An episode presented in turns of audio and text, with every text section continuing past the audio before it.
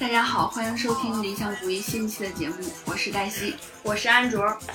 我们这一期想聊一下关于旅行的那些事儿。对，这不春暖花开，夏天都要来了。对，而且就是2020年这个疫情的话，从那个之后，估计很少有人出去旅行了吧？对，然后我们就回忆了一下之前，其实我就想了一下，我刚毕业那会儿。我的最大的一个目标就是要走遍全世界啊，就是周游全世界。对，那个就是相当于是我的一个职业的目标一样啊，就是人生的目标。对，然后就对比一下现在，我觉得我好像最后一次出去玩是2017年底吧。我最后一次应该是2019年和一个朋友一起去了朝鲜啊，我是17年底去的那个川藏线。所以就是感觉我们真的好久没有出去旅行了。对，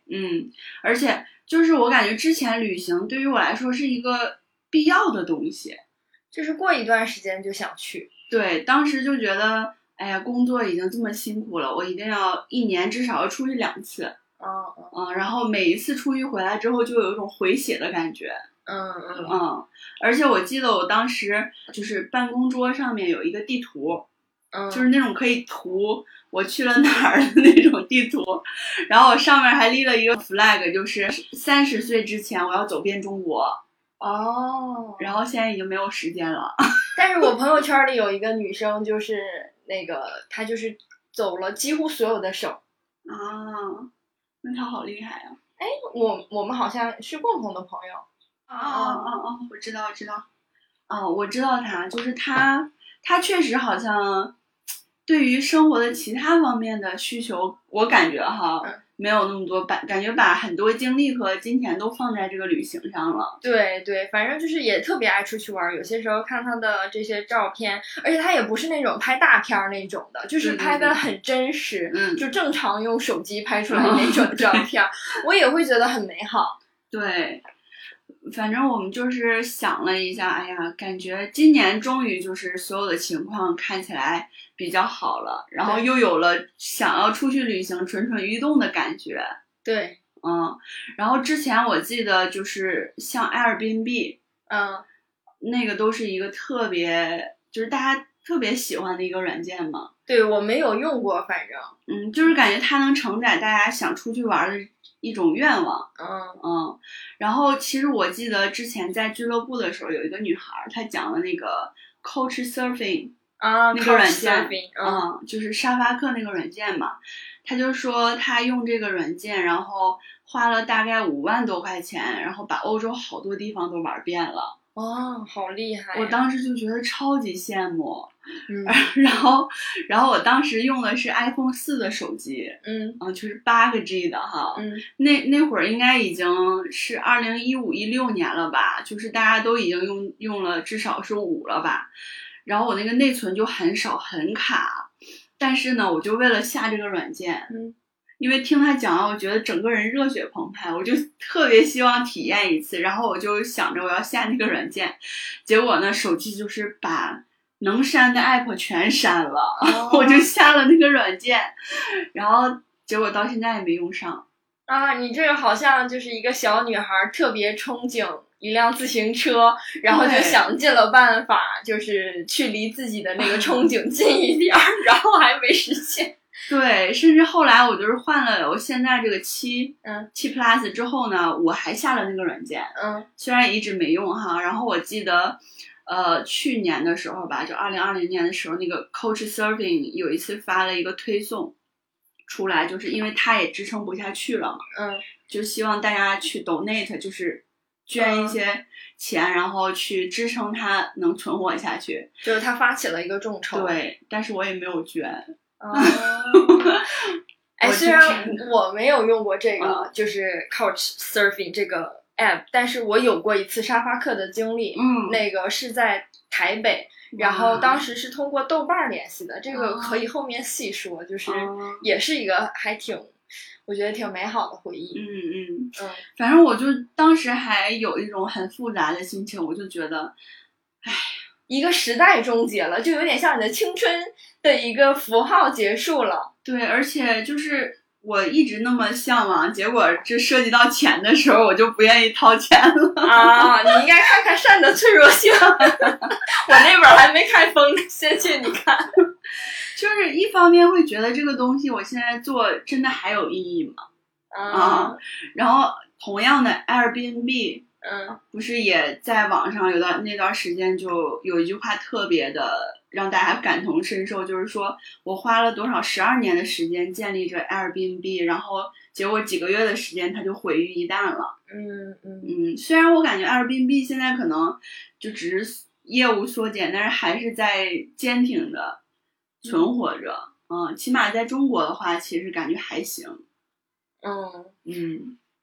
对，反正我不是很了解哈，但是就是感觉这个旅游业肯定是受到了重创嘛。但是就是其实我一直有一个问题哈，说到旅游，就是我们一开始决定录这个题目的时候，然后黛西就是先列那个提纲嘛，他就写了一个题目，就是你有多久没有去旅行了？然后我当时就在想，这个问题可能也很多人想过，旅游和旅行到底有啥区别？其实单从字面上来讲，就可能是差不多的。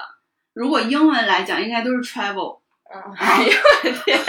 没有，我就是，但是我这个可能是我比较个人的一个，就是一个看法，有可能那个就学术上解释没有这么多区别。但是旅游来讲，你一提到旅游二字，在我看来就是有一点，一种就是跟旅行团，跟团比如说3天几天什么。北京几天游啊，华东5市几日游啊，就这种感觉。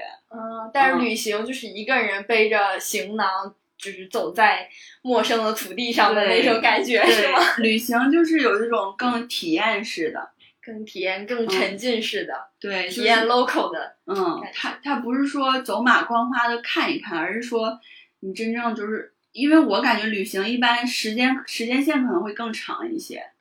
比如说你至少要1周吧，然后你才能说去那个地方去深层体验一下它整个的一个风土人情什么的，但这只是我一种感觉，那你觉得呢？我就是这个感觉我也会有，但是我仔细一想，我就又觉得没啥区别，甚至我觉得游这个字儿吧。就是还挺浪漫的，就我其实是想不希望旅游这两个字儿被污名化，我就是想说我自己来打破一下这个偏见，因为就是其实想一想周游世界就也用的是游这个字儿，那怎么和旅字儿一搭配，就感觉好像它就没有那么浪漫了。原来你是为了它证明的呀。对，因为之前就是我就是有一次和一个韩国的老爷爷说话，然后呢他就问我是哪里人，我就说我是吉林延边人，然后他说那你在哪儿上大学，我说我在大连上大学，然后他就跟我说，哎，那你这个是留学呀？就是因为韩语里留学和游学是一个就是同样的发音，我说我这不叫留学，因为你得出国，那个就是去别的国家学习才叫留学。然后他说不是啊，你就是离开自己的家乡去别的地方学习也是游学，你现在就是在游学。然后我当时就觉得啊，因为就是韩语里确实是这样的，就是游学留学都是 yuhang， 然后我就觉得。那这个词也好浪漫，这个字本身也好浪漫，我其实就是到另外一个地方来求学就是在游学，然后我就对游这个字还挺有好感的，我就希望大家也就是多用旅游这个词儿，或者说不要觉得一听到旅游这两个字儿就感觉好像是那种有点 low 跟团儿的那种感觉。其实我看那个安卓列提纲的时候，我发现他去了好多地方啊，就是每一年感觉都能去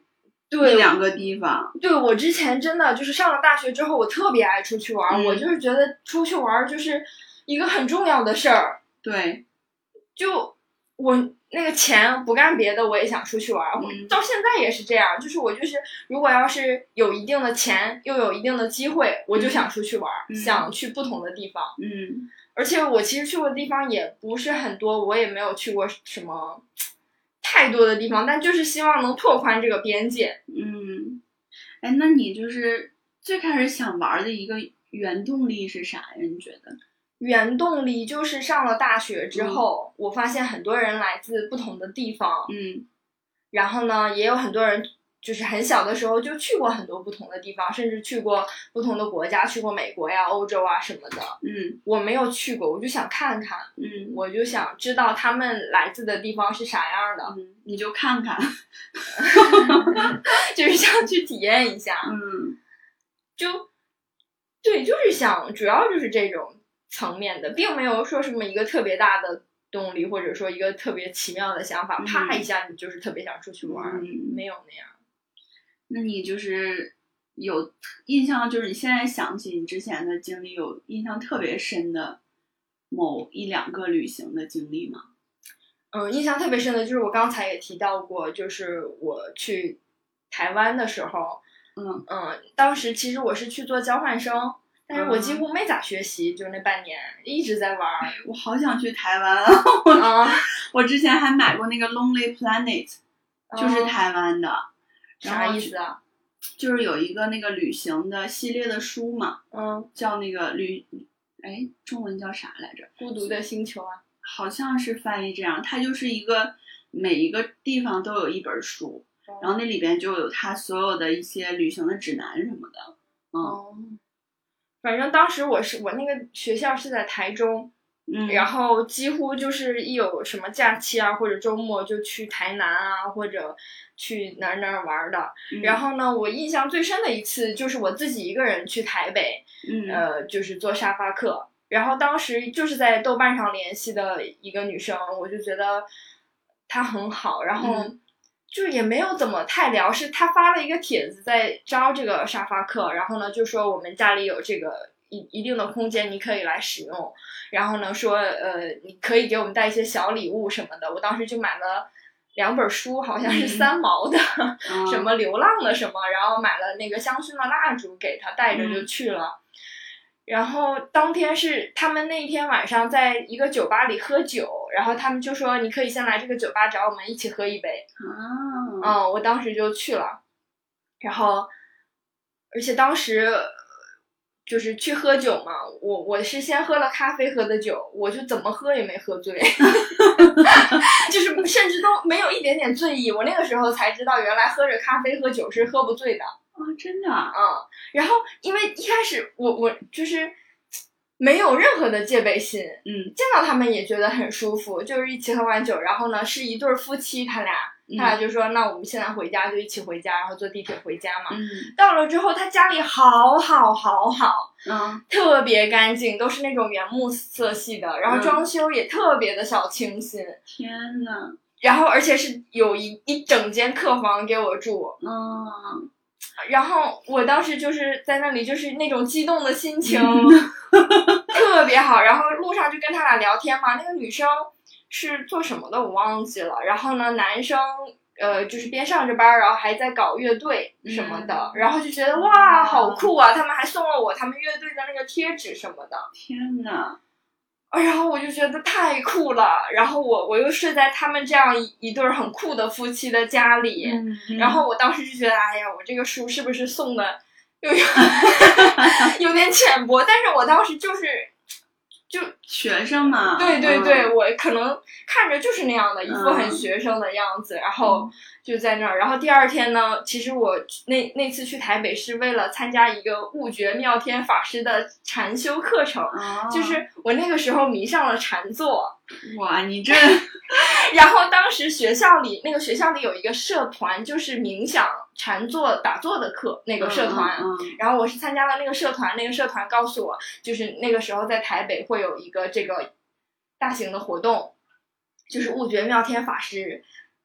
举办的，然后呢那个时候是很多人几千人一起禅坐，你到时候能感受到更强的磁场，然后我就想说那我得去啊，我就交了报名费，我忘了几百块钱吧可能，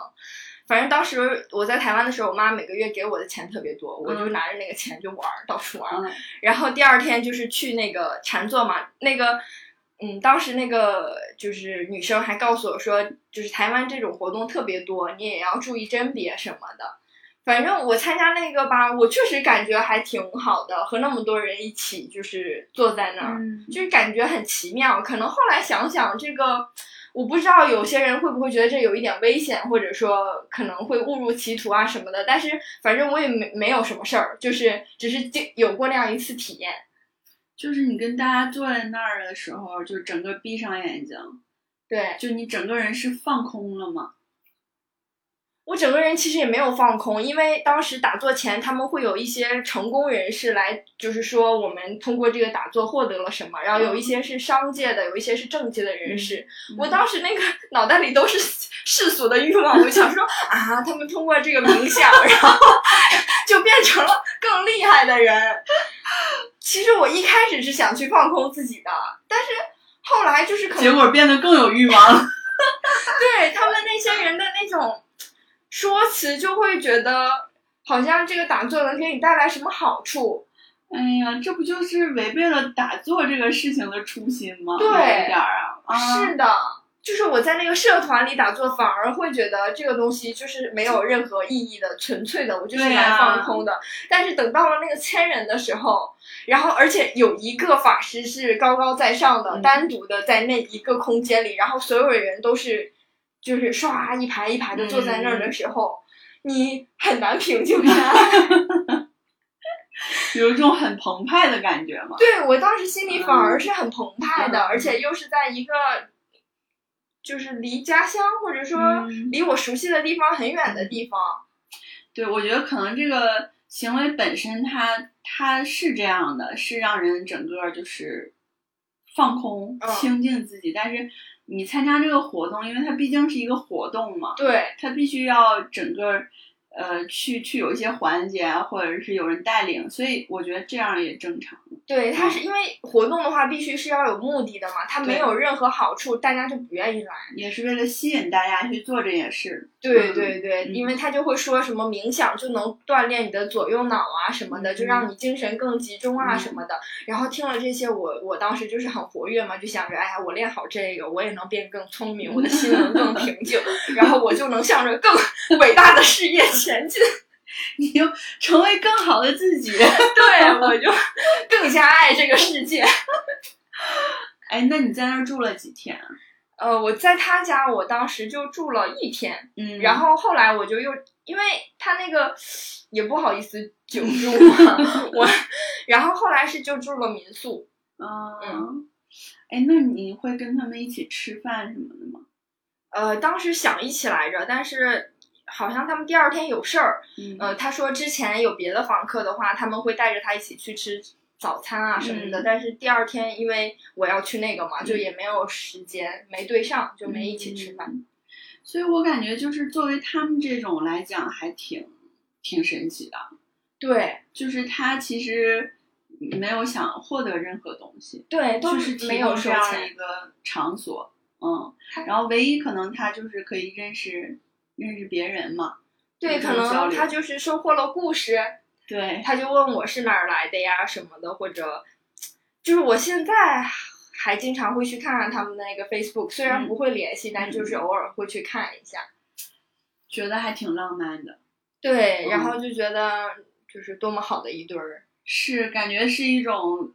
就是理想生活状态的一个。对，后来我在北京就也特别想就是做类似的，就是租一个整租的，然后有一间房就是这样的。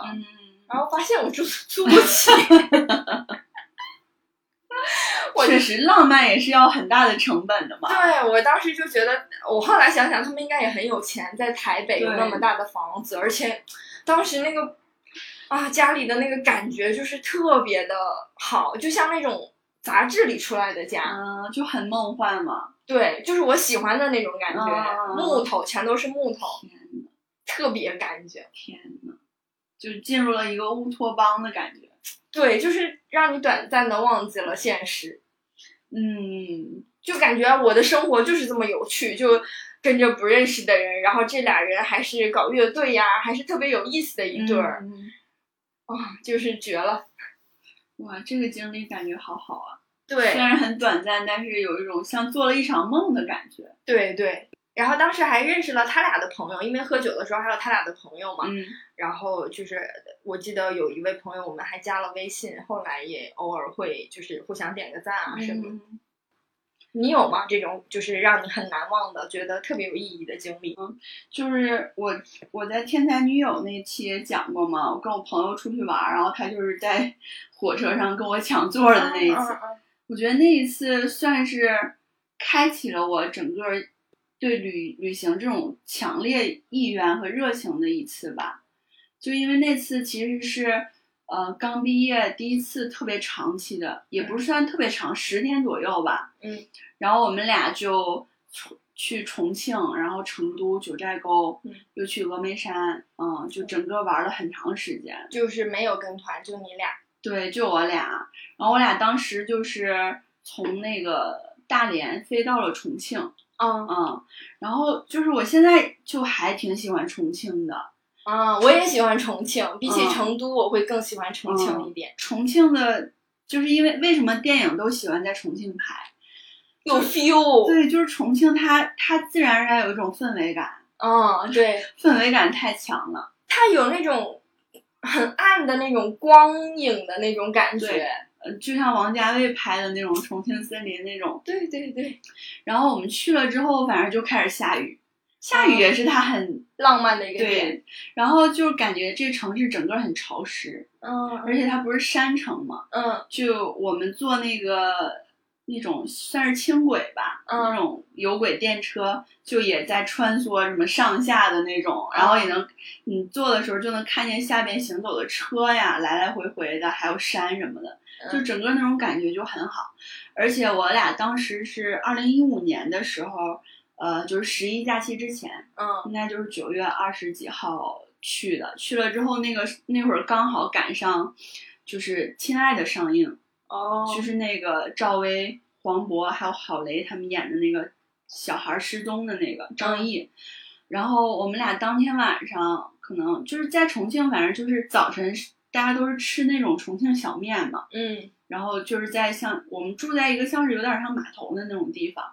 然后早晨就跟那种搬运工一起在那儿吃那种重庆小面，还有他们叫云吞，其实就有点像馄饨那种，然后就是。早晨就吃得很辣，大家早上开始就吃我梦想的晚餐啊，对。然后感觉整个就是早晨开始，整个那块就很忙碌。我俩就在重庆待了1-2天吧，所以就去吃了个火锅。然后晚上就是因为我和那个朋友出去玩的话，我俩就属于抓紧一切时间玩，早早醒完，然后晚上半夜回青年旅社那种啊，然后。当天晚上就是吃完火锅，然后一看，哎，有这个电影，我俩去看这电影吧。然后去看这电影，因为这电影特别的扎心嘛。就是讲那个失踪小孩，然后张译在里边演技也特别好。然后从电影开始，应该20分钟，我那朋友就开始哭了。我没看过这个电影。哎，这电影简直就是看完后劲儿特别大。然后我俩就是，我是从中间开始哭的哈。就他已经哭的就上气不接下气就不行了那种，然后当时就是看完电影，我俩哭的也挺累了，就出电影院就打车回到我们住那个地方，然后就那个时候那个街道的画面让我感觉还挺有记忆的，就是整个那种路灯啊，然后还下着小雨，有点潮湿的感觉，然后我俩刚哭完，整个人也很潮湿，然后就在那个出租车上就在看着外边，就是那一刻让我现在想想印象还挺深的。我觉得那一刻应该是比较性感的，比较感性的。可能当时我也挺性感的，但是没来及欣赏。因为我一想到潮湿的那种汗涔涔的感觉，我就觉得很性感。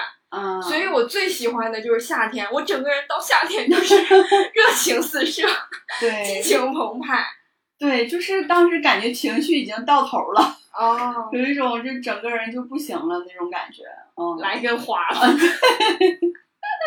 然后我俩就在想，哇，好神奇啊！我们怎么来到了就是重庆这么远的地方，然后看了一场这样的电影，然后半夜的时候再回到住的地方。嗯，我当时去重庆好像也看电影的，看的是《煎饼侠》。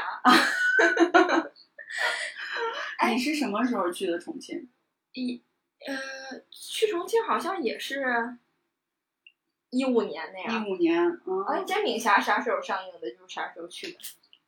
嗯，反正就也差不多16、17年左右。哦，反正差不多那时候吧。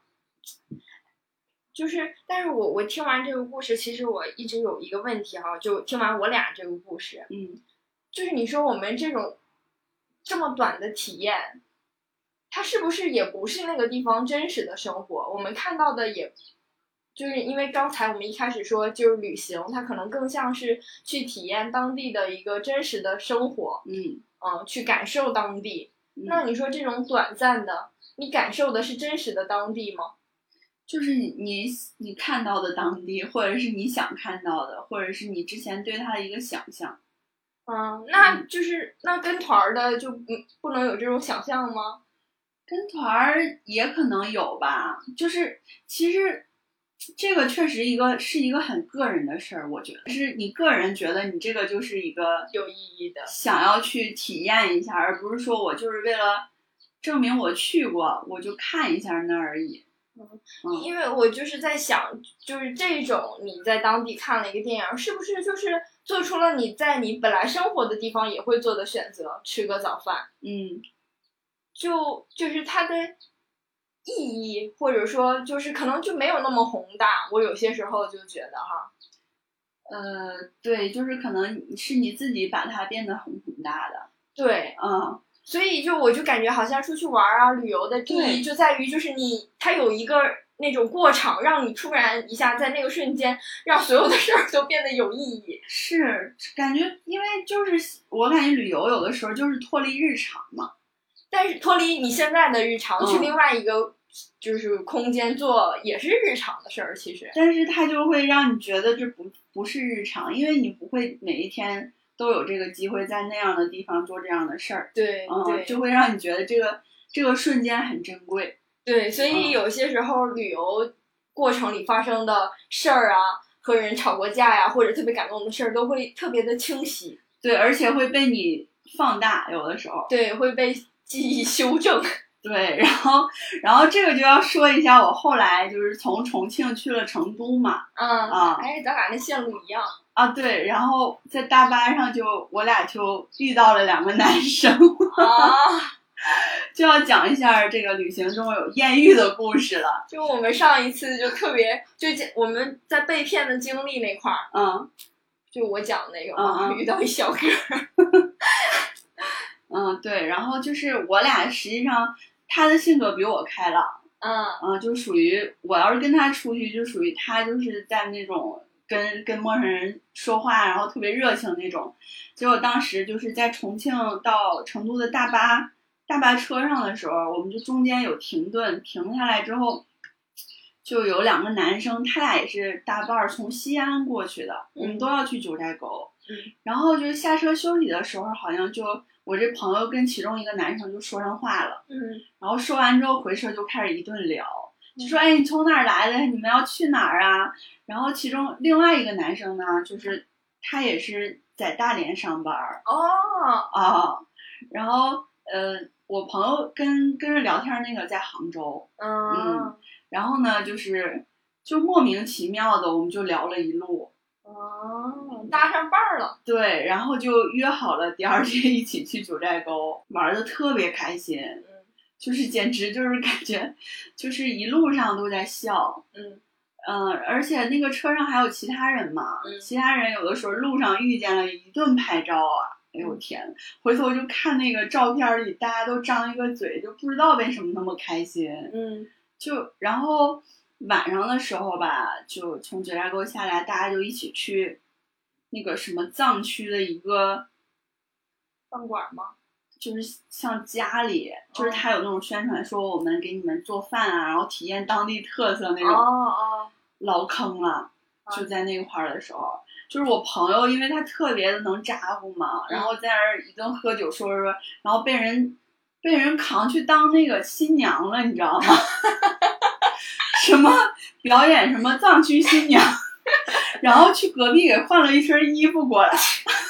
换了一身特别粉的衣服，然后整个那个屋里全是人啊，然后那个藏区的小伙就开始拉着他就一顿跳舞，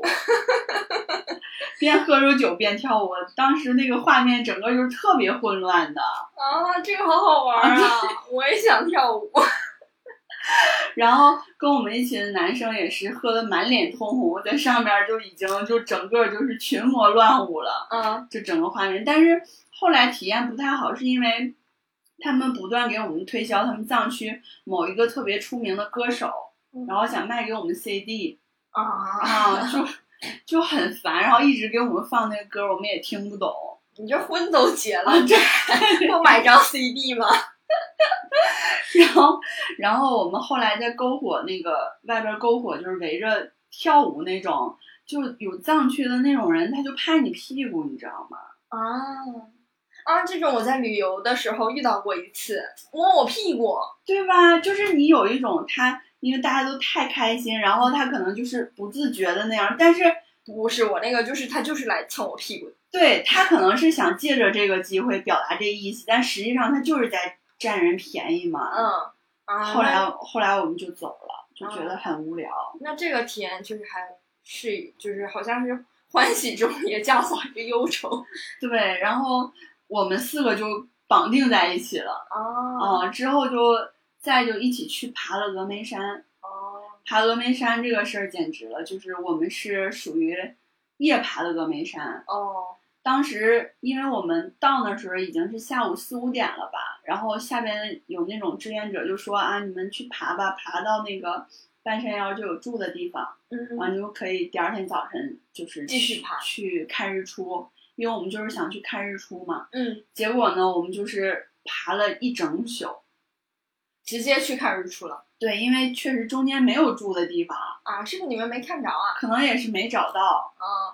然后我们在中间还签了那个什么免责协议，你知道吗？就是那种相关机构说，你们如果继续往上爬呢，之后出什么事儿不归我们管。我们四个就在那儿爬到。下半夜的时候好像还在山上睡了一会儿，就在那石凳子上睡了一会儿。哎，你们租了那种军大衣吗？没有。那会不会很冷啊？很冷，真的很冷。然后后期的时候就是感觉手机也没有电了然后好吓人呢。对，然后就是水也快没有了，吃的也快没有了，就感觉整个就已经弹尽粮绝了。然后。我们四个人就变成了2队，你知道吗？就是有一种共同患难的感觉。然后就是杭州那个男生呢，就从这几天接触中感觉出来，他很喜欢我那个朋友因为他属于性格相对来讲内向一点，他特别喜欢我朋友那种咋呼的人然后后来我就跟另外一个就是在大连那个男生组成了一队嘛。哎，那你们是不是回到大连还能联系啊？这就是后边的故事了吗？然后那个我们就后来就变成了2队，就属于大连那个男生他帮我背东西，然后搀着我往上走，然后我那个朋友吧，他半路他腿还有点摔到了，然后那个杭州的男生还背着他上山。天哪，这真是旅行途中遇到爱情了。就简直了，就是我们四个人感觉就组成了2队，然后就后来就有一种一起经历生死的感觉，已经有那种感觉了，因为大家就已经没有劲儿了。然后后来终于在早晨6点的时候爬到了峨眉山上面，但是还不是最顶，但是那块的时候已经能看见日出了啊！那个时候是那种。百感交集那种感动是吧？就是有一种，就是当时其实我和我那个就是大连的男生，我俩先到了那儿，然后那儿有个小车站，我在那儿睡了，就是已经不行了，就已经浑身都没有力气。后来他又去接另外2个人，然后后来我就在睡梦中就听见他喊我，你快起来快起来，日出能看了。然后我就赶紧就起来，然后我们就看到了日出，就是从那个山上缓缓升上来，而且当时还有那个猴子在那个栏杆上走，就是那个日出跟那个猴子那个照片我现在还有呢，要不然我们拿来做封面吧这期。可以，就整个那个画面特别美好，我们当时就有一种特别想哭的感觉。我懂，就是看到那种很美好的画面就会特别想哭就是有一种哇，我历经了一晚上的这个艰辛，而且我们在中途中就是好不容易遇到一家饭馆，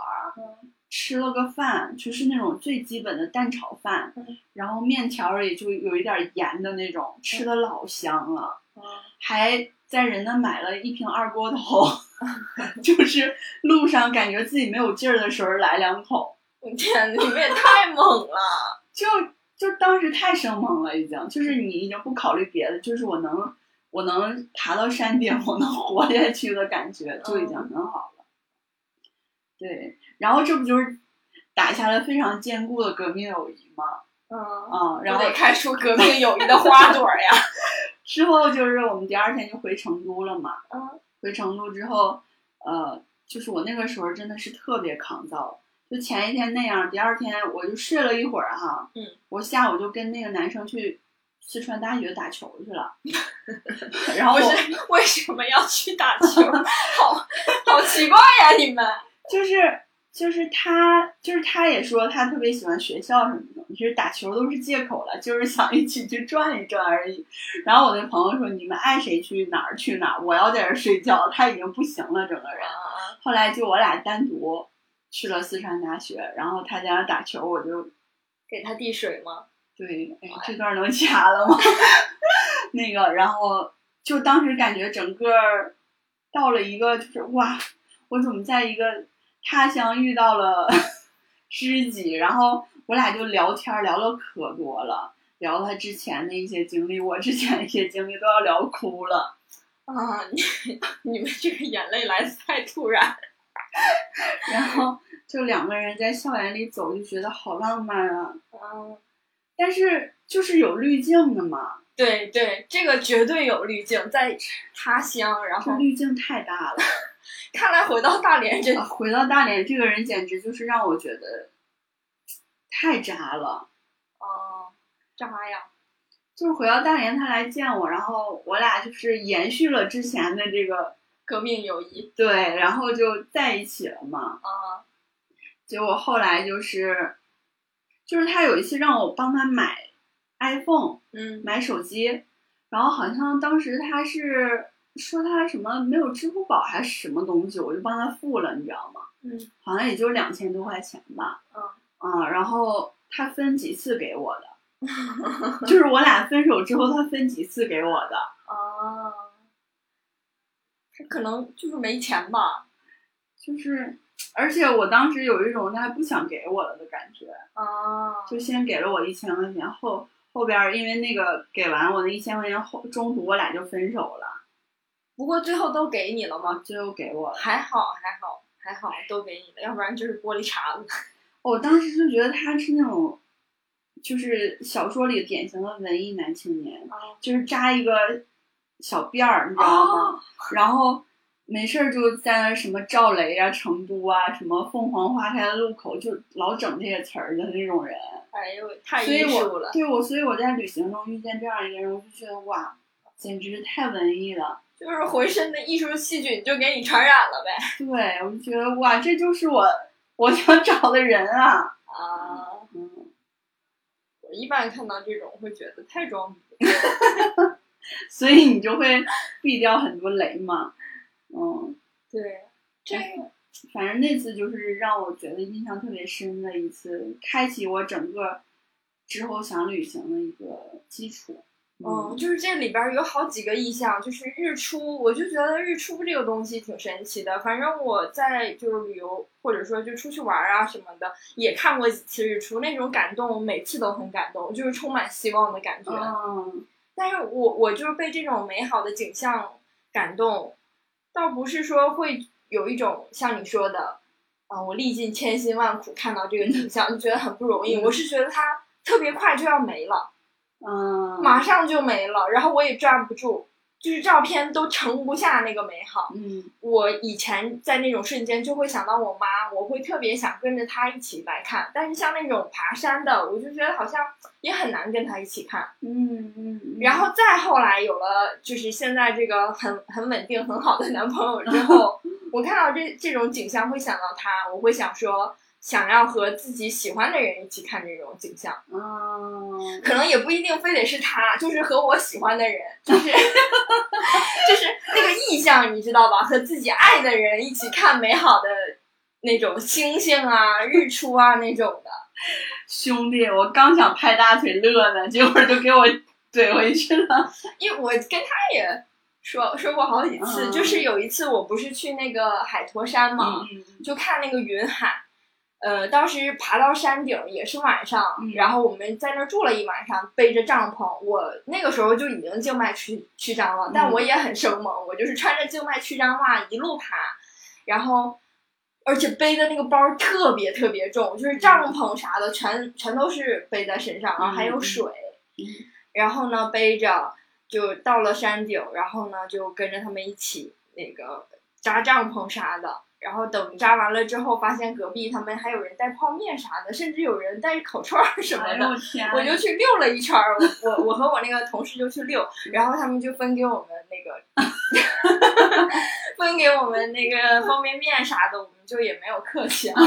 然后我俩就是没有啥经验嘛，就带着水带了点苹果啥的，也我们俩都没有什么分给人家，就挺不好意思的，但也没啥办法，太冷了就得吃泡面。然后等再晚一点那个天色全暗下来之后，就看到那个天上星星就像一条河一样，银河，然后一闪一闪的，太浪漫了。我当时就想着啊，如果要是能和男朋友一起来看的话就太好了，就是我们两个一起看这么美好的场景。然后呢我当时就觉得很失落嘛，就有那么一瞬间就觉得，哎，我竟然是和我一同事来的。希望你同事不听这节目。对，没有啦，和他一起也很开心，我和他也就是后面也经常一起出去玩，但就是差了那么一点点浪漫。我懂，这个就是确实也是你对一个人感情有就是很深的一个体现。我觉得就是你有的时候体验特别美好的东西的时候，就是觉得哇，他在身边就好了。对，以前都是我妈的，我从来不会对另外一个人有这种感觉。我以前都会就是马上就想起我妈，我就觉得，哎，我妈年轻的时候有没有看过这样的景色呀？然后就会想着以后一定要带我妈来或者怎样的。结果后面就是我发现了，长大了我就开始想自己的爱人，就觉得可能要和你走一辈子的其实是你的爱人。是，我记得你那个海坨山的照片，特别美，真的很美。第二天早上起来，虽然它因为那天是有云，所以没有看到很明显的日出，但是有云海，那个云就是一大片一大片的白色的，像棉花糖一样飘在空中，你感觉你伸手就能抓到它那种感觉，真的特别美。然后就是美到我都不知道咋形容，就当时也是老感动了，我就觉得啊，这云马上就要散了，我得赶紧看赶紧看赶紧记住，然后赶紧照相。但有些时候我又觉得就是那种照很多相都是一种很贪婪的表现，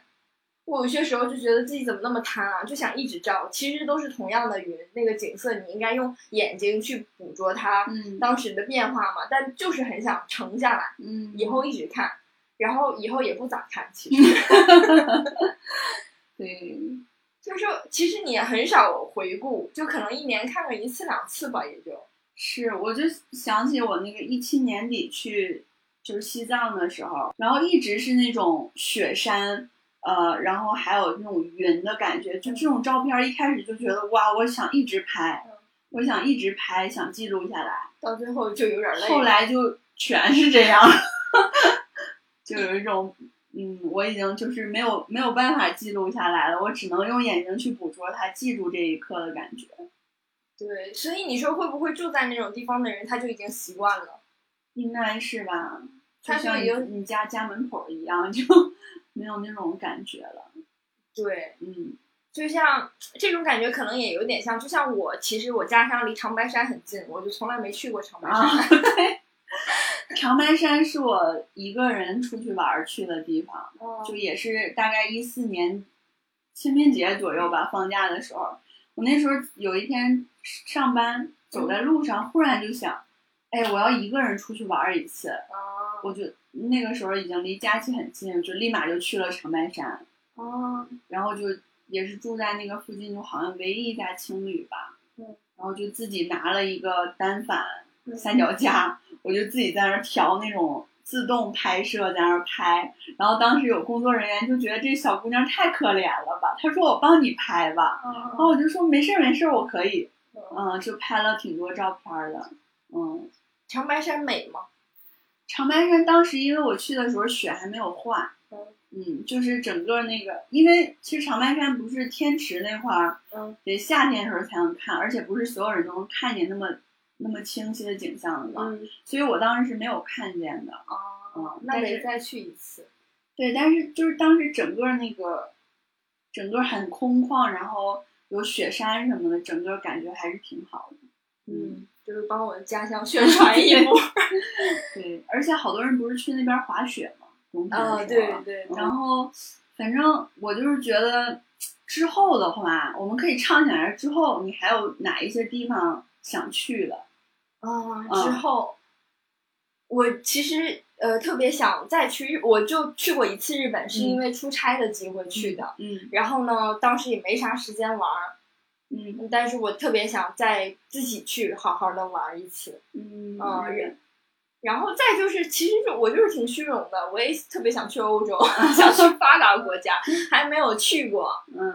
然后我是看了那个《我的天才女友》之后特别想去意大利。我想去那种很热情的地方。就是他那意大利的语言，就是听起来就感觉很有劲儿的那种感觉。对。就是然后而且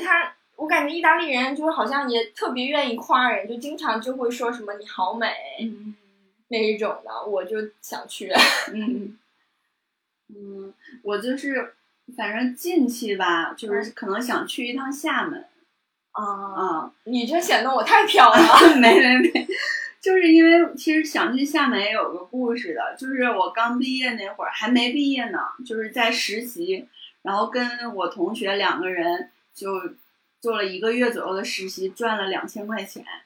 然后我们俩就想去厦门，没去成吗？对，没去成，因为当时就是想着，我就想用我毕业赚的第一个钱，然后去实现这个事儿。但是因为厦门就是比较远嘛，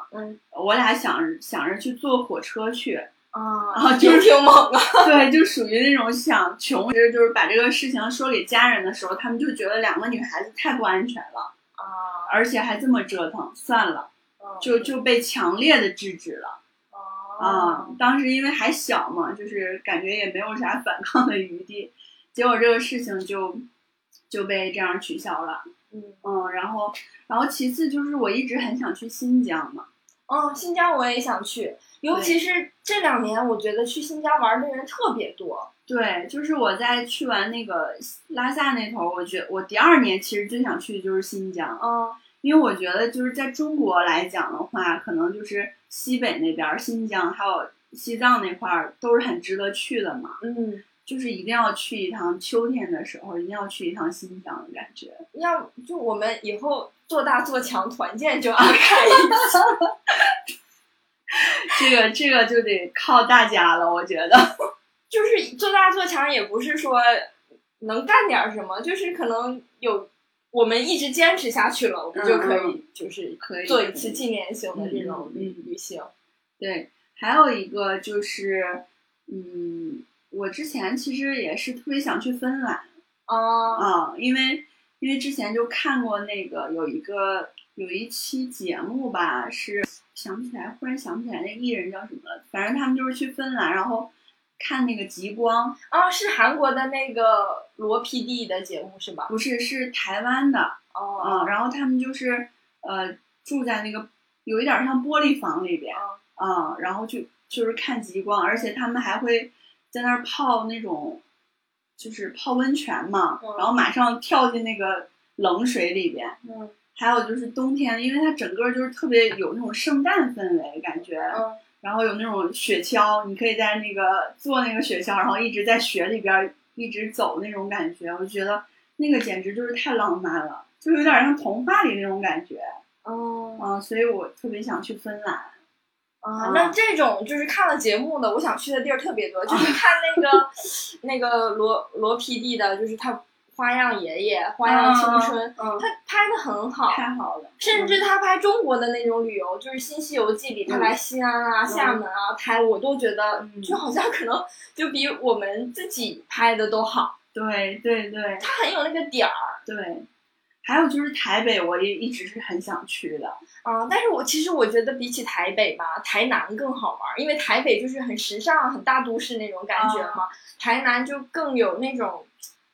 反正我个人是比较喜欢那种很小店，然后就是人也更朴素那种感觉。对对对，我好像也听别人说过，对，就是台南那边可能你更能体会当地的风土人情什么的。对，因为当时你知道吗？就又说到了另外一个故事。其实我在大四的时候吧，当时在大连有一个什么台湾食品展，然后我去那儿兼职来着，就是给一家就是糕点店，然后呢，就是有点像是售货员吧，就在那儿让大家来品尝，然后让大家来买。当时就是一个台湾的姐姐，她就是来做这个展嘛，然后呢，做完之后就。他就觉得我工作也很认真，我们当时就加了微信啥的，然后我去了台湾之后我就联系他了，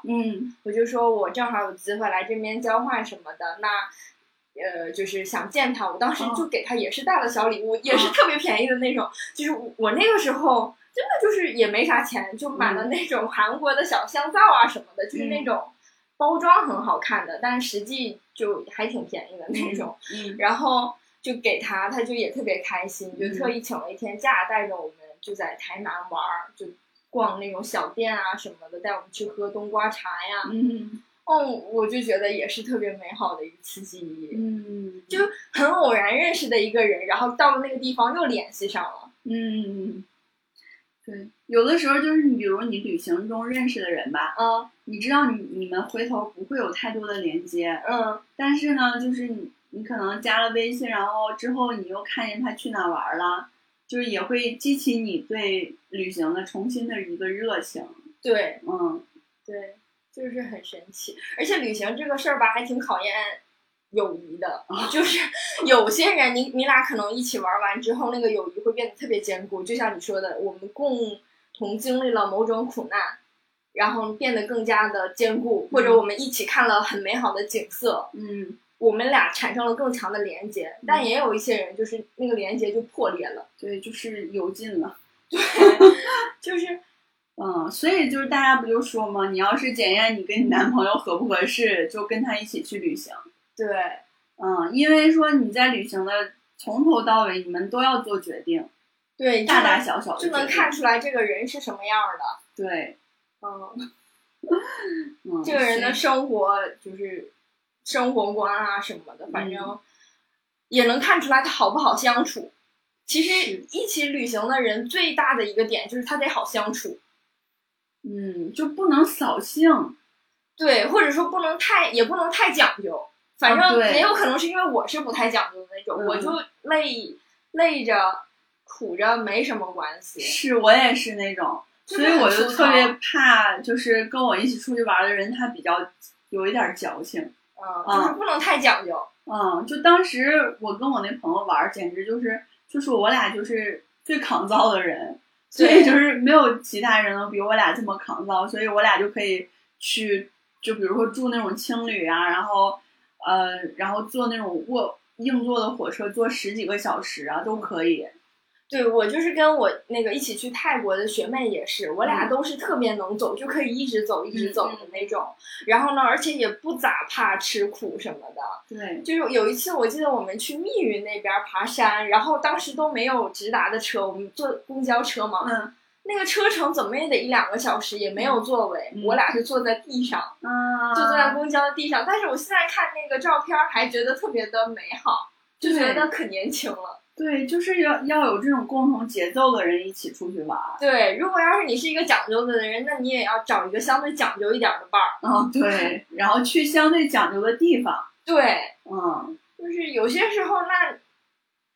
就是不太一样，但是也有人是会发生变化的，比如说他年轻的时候没啥钱他就能将就，但是等他到了中年之后他就会想要舒适一些，他就会想要住更好的酒店啥的。是，这种变化也是挺正常的。对，但是反正我目前还是能接受住青旅，我甚至说我更喜欢这样的。对，所以其实我就是一直想，我近2年还是想去一些这种像新疆这种地方，就是需要一点体力的。对，需要一点甚至稍微有一点艰苦吧。但是可能这个之后的话，就是你比如你年纪越来越大之后，你可能有点承受不了这种。对，就很长途的这种。嗯，所以感觉就是从今年开始，大家应该可以陆陆续续的出去，有更多的旅行这种体验了。对，感觉情况也好转了，虽然它也一直在有一个小的反复，但是整体是越来越好的嘛。而且就好像这种也已经变成了新常态，那我们就只能适应着这个节奏去嗨。对，就是归根到底就还是要嗨。对，生活不嗨就没啥意思嘛。是，我真的现在想想，我好想出去旅行啊。我们这个短期内必须得安排啊，对，明年或者后年。想一想那种感觉就已经很久违，然后很让人激动的一种感觉。嗯，对，这个东西就像糖果，或者说就像我们小的时候在从来没有喝过汽水的情况下，第一次喝汽水的时候的新鲜感，那种强烈的刺激感，你知道了一次你就以后戒不掉了。对。就像啤酒的那种酸爽感。对啊，人总是在寻求这种更强烈的刺激。就是你小时候只喝水呀、奶呀这种很温和的，后面你开始喝咖啡、喝汽水，再后来喝酒。对，就戒不掉了。对，嗯，行，那我们这一期就到这儿吧。对，然后如果说之后可以去更多地方，我们可以再详细的好好讲一下。对，一定有机会的。嗯。好的，那我们下期再见。再见，拜拜，拜拜。我要带你到处去飞翔，走遍世界各地去观赏，没有烦恼，没有那悲伤。身心都开朗，忘掉痛苦，忘掉那地方。我们一起启程去流浪，虽然没有华厦悲伤。